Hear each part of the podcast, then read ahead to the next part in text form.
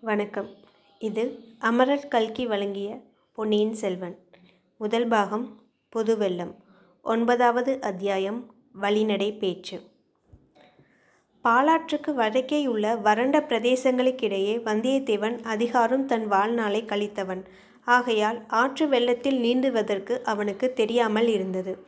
ஒரு சமயம் வடைப்பெண்ணை கரையில் எல்லை காவல் புரிந்து வந்தபோது குளிப்பதற்காக ஆற்றில் இறங்கினான். ஒரு பெரிய நீர் சுழலில் அகப்பட்டு கொண்டான். அது பொல்லாத விஷம சுழல். அவன் சுற்றி சுற்றி வரச் செய்து வளைத்து வதைத்தது. அதே சமயத்தில் கீழேயும் இழுத்து கொண்டிருந்தது. சீக்கிரத்தில் வந்தியத்தேவனுடைய பலத்தை எல்லாம் அந்த சுழல் உறிஞ்சிவிட்டது இனி பிழைக்க முடியாது. சுழலில் மூழ்கி சாக வேண்டியதுதான் என்று வந்தியத்தேவன் நிராசையடைந்த சமயத்தில் தெய்வாதீனமாக நதி சுழலிலிருந்து வெளிப்பட்டான். வெள்ளம் அவனை அடித்து கொண்டு போய் கரையில் ஒதுக்கி காப்பாற்றியது. அன்றிரவு வந்தியத்தேவன் மீண்டும் சென்று படுத்தபோது அவனுக்கு நதியின் சுழலில் அகப்பட்டது திண்டாடியது போன்ற அதே உணர்ச்சி ஏற்பட்டது.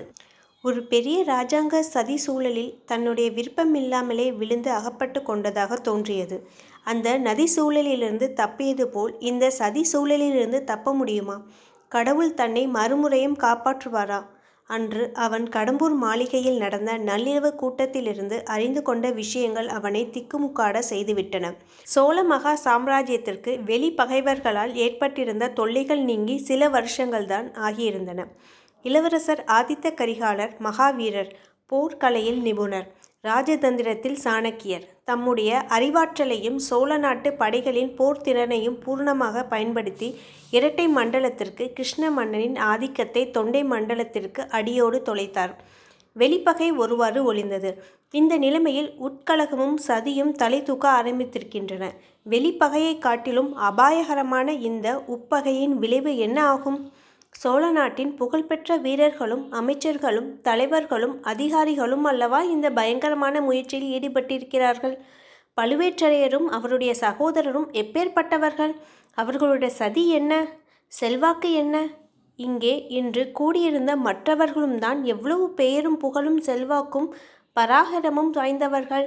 இத்தகைய கூட்டம் இதுதான் முதற் கூட்டமாயிருக்குமா? பழுவேற்றரையர் மூடு பல்லக்கில் மதுரா மதுராந்தகரை வைத்து இவ்விதம் இன்னும் எத்தனை இடங்களுக்கு கொண்டு போயிருக்கிறாரோ?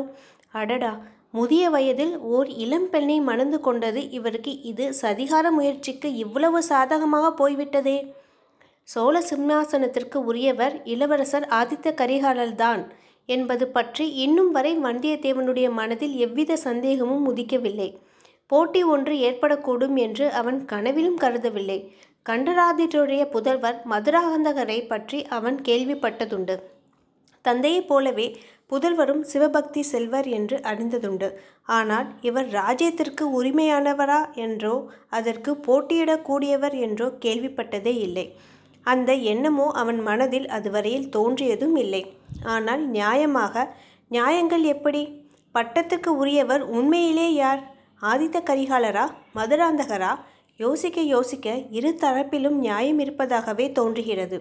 போற்றி என்று உண்மையில் ஏற்பட்டுவிட்டால் இவர்களில் யார் வெற்றி பெறுவார்கள்? தன்னுடைய கடமை என்ன? ஆகா என்னவோ. மணக்கோட்டை கட்டி மணக்கோட்டை கட்டி கொண்டு காஞ்சியிலிருந்து இந்த யாத்திரை கிளம்பினோமே.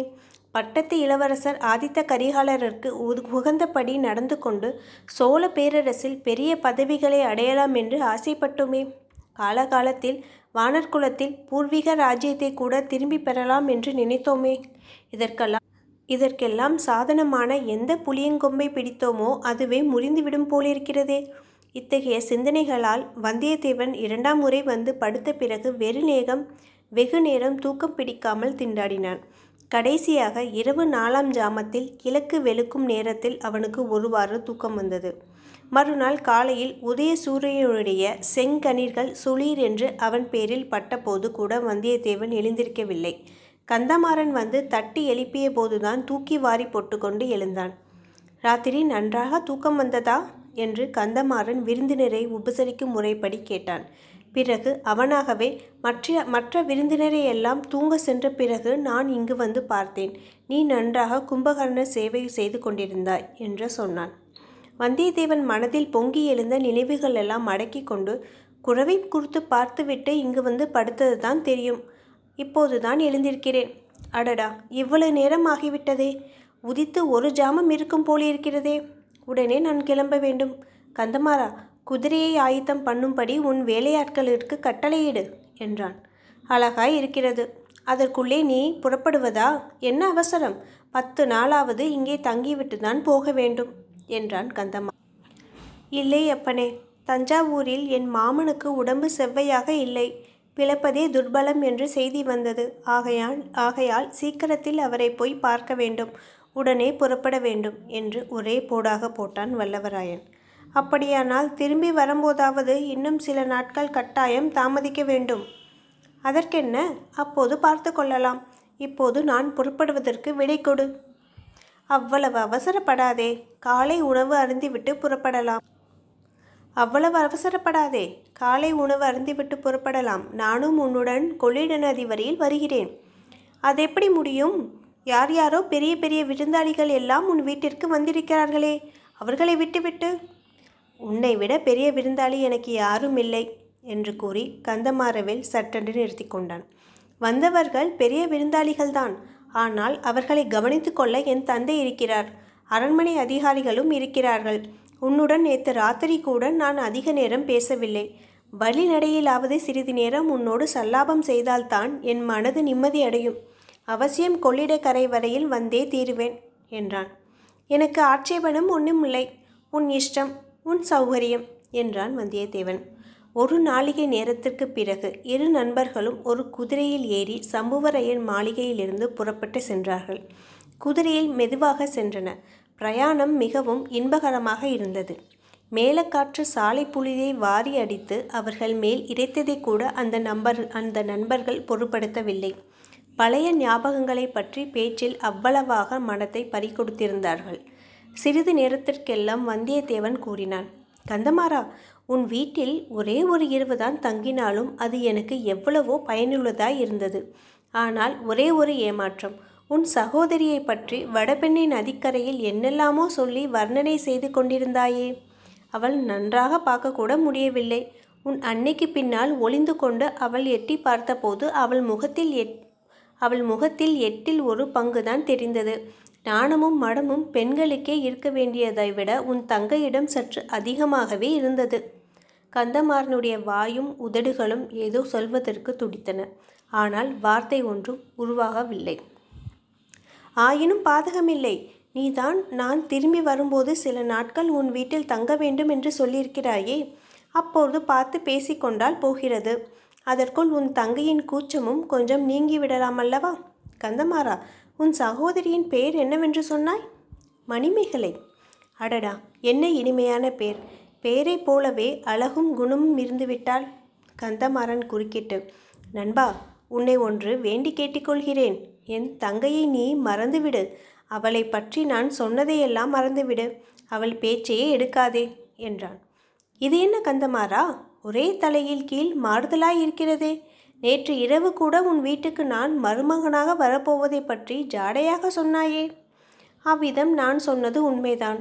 ஆனால் பிறகு வேறு நிலைமை ஏற்பட்டுவிட்டது என் பெற்றோர்கள் வேறு இடத்தில் என் சகோதரியை கல்யாணம் செய்து கொடுக்க முடிவு செய்து விட்டார்கள். மணிமேகலையும் அதற்கு சம்மதித்து விட்டாள்.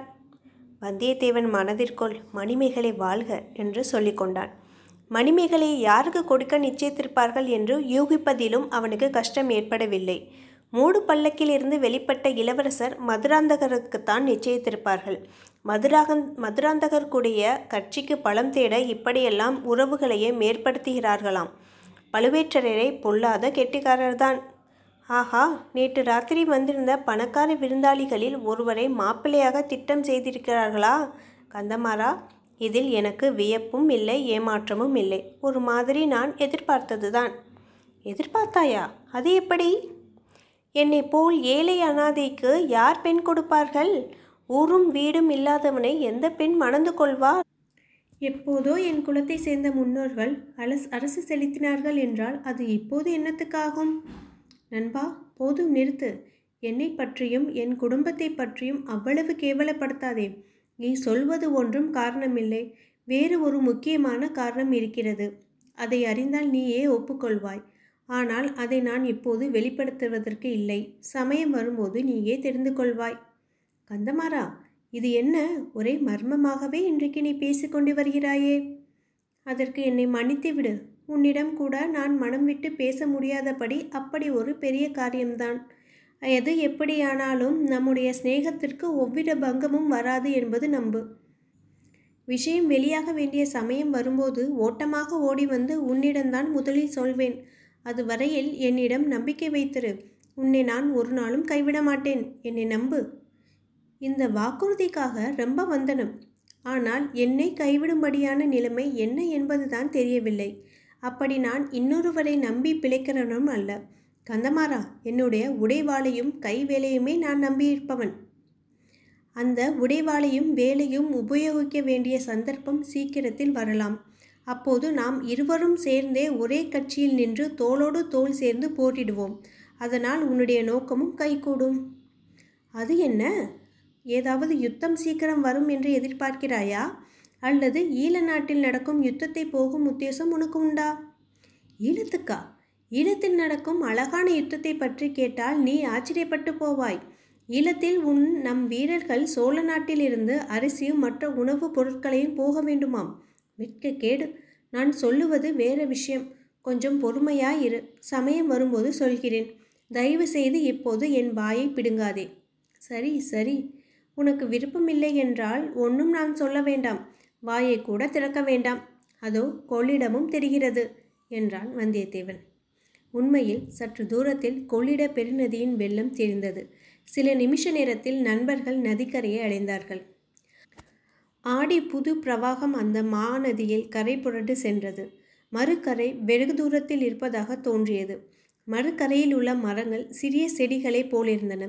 செக்க சிவந்த பெருநீர் வெள்ளம் சுழிகளையும் சுழிகளுமாக வட்ட வடிவ கோலங்களை போட்டுக்கொண்டு கொம்பாலம் அடித்துக்கொண்டு கரையை உடைக்க பிரதானம் செய்து கொண்டு ஹோ என்று இறைந்து கொண்டு கீழ்கடலை நோக்கி அடித்து மோதிக்கொண்டு விரைந்து சென்ற காட்சியை வந்தியத்தேவன் பார்த்து பிரமித்து போனான். தோணித்துறையில் ஓடம் ஒன்று நின்றது. ஓடத் தழுவுவோர் இருவர் கையில் நீண்ட கோள்களுடன் ஆயத்தமாய் இருந்தார்கள். படகில் ஒரு மனிதர் ஏற்கனவே வீற்றிருந்தார். அவரை பார்த்தால் பெரிய சிவபக்தி சிகாமணி என்று தோன்றியது. கரையில் வந்து கொண்டிருப்பவர்களை பார்த்து சாமி படகில் வரப்போகிறீர்களா? என்று படகோட்டிகளில் ஒருவன் கேட்டான். ஆம் இவர் வரப்போகிறார்.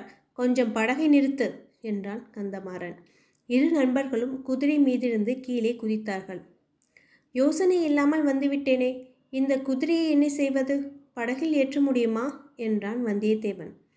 தேவையில்லை. நமக்கு தொடர்ந்து இதோ இரண்டு ஆட்கள் வந்திருக்கிறார்கள். ஒருவன் உன் குதிரையை இங்கிருந்து கடம்பூருக்கு இட்டு வருவான். இன்னொருவன் உன்னுடன் படகில் ஏறி வந்து அக்கறையில் உனக்கு வேறு குதிரையை சம்பாதித்து கொடுப்பான் என்றான் கந்தமாறன். ஆகா இவ்வளவு முன் யோசனை. நீயல்லவா உண்மையான நண்பன்? என்றான் வந்தியத்தேவன். பாலாற்றையும் பெண்ணையாற்றையும் போலவே கொள்ளிடத்தை பற்றி நீ நினைத்திருப்ப இதில் குதிரையை கொண்டு போக முடியாது என்று நீ எண்ணியிருக்க மாட்டாய். ஆமாம் அவ்விதம் உங்கள் சோழ நாட்டு நதியை பற்றி அலட்சியமாய் நினைத்ததற்காக மன்னித்து விடு. அப்பப்பா இது என்ன ஆறு? இது என்ன வெள்ளம்? சமுத்திரம் போல அல்லவா பொங்கி வருகின்றது? இரு நண்பர்களும் ஒவ்வொருக்கொருவர் தழுவிக்கொண்டு விடைபெற்று கொண்டார்கள். வந்தியத்தேவன் நதிக்கரையோரமாக சென்று படகில் ஏறினான். கந்தமாறனுடன் வந்த ஆட்களில் ஒருவனும் ஏறிக்கொண்டான். படகு புறப்படுவதற்கு சித்தமாய் இருந்தது ஓடக்காரர்கள் கோல் போட ஆரம்பித்தார்கள். திடீரென்று கொஞ்ச தூரத்தில் இருந்து நிறுத்து நிறுத்து படகை நிறுத்து என்று ஒரு குரல் கேட்டது. ஓடக்காரர்கள் கோல் போடாமல் கொஞ்சம் தயங்கி நின்றார்கள். கூவி கூவிக்கொண்டு ஓடி வந்தவன் அதிவிரைவில் கரைக்கரையில் வந்து சேர்ந்தான். முதற் பார்வையிலேயே அவன் யார் என்பது வந்தியத்தேவனுக்கு தெரிந்து போயிற்று. அவன் ஆழ்வார்க்கடியான் நம்பிதான். வருகிறவர் வைஷ்ணவர் என்பதை அறிந்ததும் படகில் இருந்த சை விடு படகை விடு அந்த பாஷாண்டியுடன் நான் படகில் வரமாட்டேன் அவன் அடுத்த படகில் வரட்டும் என்றார். ஆனால் வந்தியத்தேவன் ஓடக்காரர்களை பார்த்து கொஞ்சம் பொறுங்கள் அவரும் வரட்டும் படகில் நிறைய இடம் இருக்கிறதே ஏற்றிக்கொண்டு போகலாம் என்றான் ஆழ்வார்க்கடியமிருந்து நேற்றிரவு நிகழ்ச்சியை பற்றி சில விஷயங்களை கேட்டு தெரிந்து கொள்ள வந்தியத்தேவன் விரும்பினான். இத்துடன் ஒன்பதாவது அத்தியாயம் வழிநடை பேச்சு நிறைவடைகிறது. மீண்டும் பத்தாவது அத்தியாயம் குழந்தை ஜோதிடர் அதில் சந்திக்கிறேன். நன்றி வணக்கம்.